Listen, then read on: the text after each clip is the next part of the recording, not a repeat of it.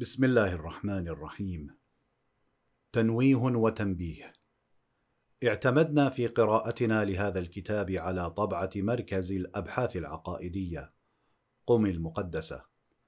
فقرأنا ما هو ثابت في المتن بالتشكيل المثبت ولم نتعرض لما قد ذكر في الهامش. ولقد حاولنا أن تخلو قراءتنا عن أية أخطاء ولكن العصمة لأهلها. ولو أردنا الكمال لما انتهينا من عملنا هذا والعذر عند الكرام مقبول.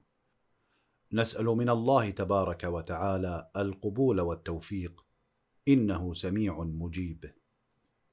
كتاب عقائد الإمامية للشيخ محمد رضا المظفر. مقدمة الكتاب. بسم الله الرحمن الرحيم. حمدا لله وشكرا. وصلاة وسلاما على محمد خير البشر وآله الهداة. أمليت هذه المعتقدات وما كان القصد منها إلا تسجيل خلاصة ما توصلت إليه من فهم المعتقدات الإسلامية على طريقة آل البيت عليهم السلام. وقد سجلت هذه الخلاصات مجردة عن الدليل والبرهان ومجردة عن النصوص الواردة عن الأئمة فيها على الأكثر. لينتفع بها المبتدئ والمتعلم والعالم. وأسميتها عقائد الشيعة. وغرضي من الشيعة الإمامية الاثني عشرية خاصة. وكان إملاؤها سنة 1363 للهجرة بدافع إلقائها محاضرات دورية في كلية منتدى النشر الدينية. للاستفادة منها تمهيدا للأبحاث الكلامية العالية. وفي حينه قد توفقت لإلقاء الكثير منها وما كنت يومئذ قد أعددتها مؤلفا ينشر ويقرأ فأهملت في أوراق مبعثرة شأن كثير من المحاضرات والدروس التي أمليتها في تلك الظروف لا سيما فيما يتعلق بالعقائد وعلم الكلام غير أنه في هذا العام وبعد مضي ثمان سنوات عليها رغب إلي الفاضل النبيل محمد كاظم الكتبي رعاه الله تعالى في تجديد النظر فيها وجمعها مؤلفة في رسالة مختصرة موصولة الحلقات لغرض نشرها وتعميم الفائدة منها ولتدرأ كثيرا من الطعون التي ألصقت بالإمامية.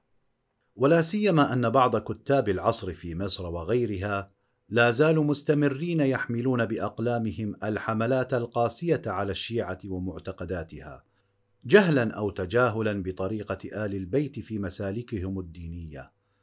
وبهذا قد جمعوا إلى ظلم الحق وإشاعة الجهل بين قراء كتبهم الدعوة إلى تفريق كلمة المسلمين وإثارة الضغائن في نفوسهم والأحقاد في قلوبهم بل تأليب بعضهم على بعض. ولا يجهل خبير مقدار الحاجة اليوم خاصة إلى التقريب بين جماعات المسلمين المختلفة ودفن أحقادهم. إن لم نستطع أن نوحد صفوفهم وجمعهم تحت راية واحدة. أقول ذلك وإني لشاعر مع الأسف أنا لا نستطيع أن نصنع شيئا بهذه المحاولات مع ما جربنا من هؤلاء الكتاب. كالدكتور أحمد أمين وأضرابه من دعاة التفرقة. فما زادهم توضيح معتقدات الإمامية إلا عنادا وتنبيههم على خطئهم إلا لجاجة. وما يهمنا من هؤلاء وغير هؤلاء أن يستمروا على عنادهم مصرين لولا خشية أن ينخدع بهم المغفلون فتنطلي عليهم تلك التخرصات وتورطهم تلك التهجمات في إثارة الأحقاد والحزازات. ومهما كان الأمر فإني في تقديمي هذه الرسالة للنشر أمل أن يكون فيها ما ينفع الطالب للحق فأكون قد ساهمت في خدمة إسلامية نافعة بل خدمة إنسانية عامة فوضعتها في مقدمة وفصول ومنه تعالى وحده أستمد التوفيق. محمد رضا المظفر النجف الأشرف العراق السابع والعشرون من جماد الآخرة سنة ألف وثلاثمائة وسبعين للهجرة. واحد عقيدتنا في النظر والمعرفة. نعتقد أن الله تعالى لما منحنا قوة التفكير ووهب لنا العقل أمرنا أن نتفكر في خلقه وننظر بالتأمل في آثار صنعه ونتدبر في حكمته وإتقان تدبيره في آياته في الآفاق وفي أنفسنا.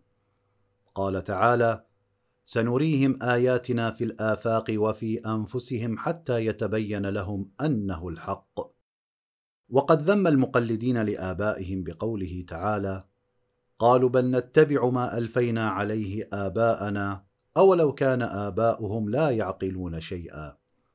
كما ذم من يتبع ظنونه ورجمه بالغيب فقال إن يتبعون إلا الظن.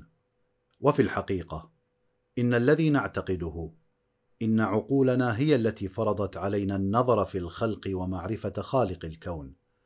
كما فرضت علينا النظر في دعوى من يدعي النبوة وفي معجزته ولا يصح عندها تقليد الغير في ذلك مهما كان ذلك الغير منزلة وخطرا. وما جاء في القرآن الكريم من الحث على التفكير واتباع العلم والمعرفة فإنما جاء مقررا لهذه الحرية الفطرية في العقول التي تطابقت عليها آراء العقلاء. وجاء منبها للنفوس على ما جبلت عليها من الاستعداد للمعرفة والتفكير ومفتحا للأذهان وموجها لها على ما تقتضيه طبيعة العقول. فلا يصح والحال هذه أن يهمل الإنسان نفسه في الأمور الاعتقادية أو يتكل على تقليد المربين أو أي أشخاص آخرين بل يجب عليه بحسب الفطرة العقلية المؤيدة بالنصوص القرآنية أن يفحص ويتأمل وينظر ويتدبر في أصول اعتقاداته المسماة بأصول الدين التي أهمها التوحيد والنبوة والإمامة والمعاد. ومن قلد آباءه أو نحوهم في اعتقاد هذه الأصول فقد ارتكب شططا وزاغ عن الصراط المستقيم ولا يكون معذورا أبدا. وبالاختصار عندنا هنا ادعاءان. الأول وجوب النظر والمعرفة في أصول العقائد ولا يجوز تقليد الغير فيها. الثاني إن هذا وجوب عقلي قبل أن يكون وجوبا شرعيا أي لا يستقى علمه من النصوص الدينية وإن كان يصح أن يكون مؤيدا بها بعد دلالة العقل.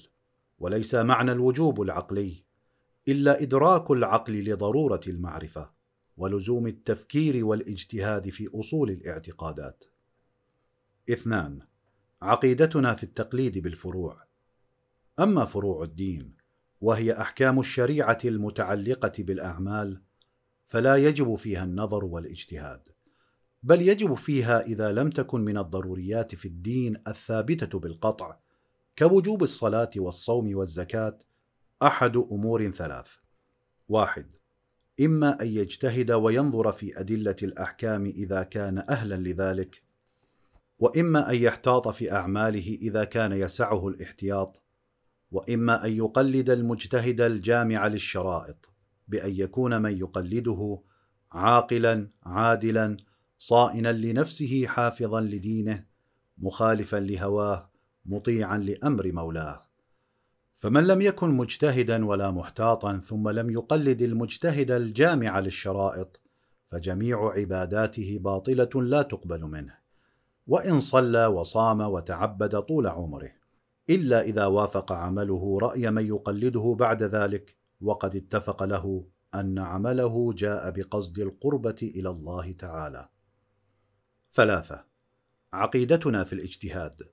نعتقد أن الاجتهاد في الأحكام الفرعية واجب بالوجوب الكفائي على جميع المسلمين في عصور غيبة الإمام بمعنى أنه يجب على كل مسلم في كل عصر ولكن إذا نهض به من به الغنى والكفاية سقط عن باقي المسلمين ويكتفون بمن تصدى لتحصيله وحصل على رتبة الاجتهاد وهو جامع للشرائط فيقلدونه ويرجعون إليه في فروع دينهم ففي كل عصر يجب أن ينظر المسلمون إلى أنفسهم فإن وجدوا من بينهم من تبرع بنفسه وحصل على رتبة الاجتهاد التي لا ينالها إلا ذو حظ عظيم وكان جامعا للشرائط التي تؤهله للتقليد اكتفوا به وقلدوه ورجعوا إليه في معرفة أحكام دينهم.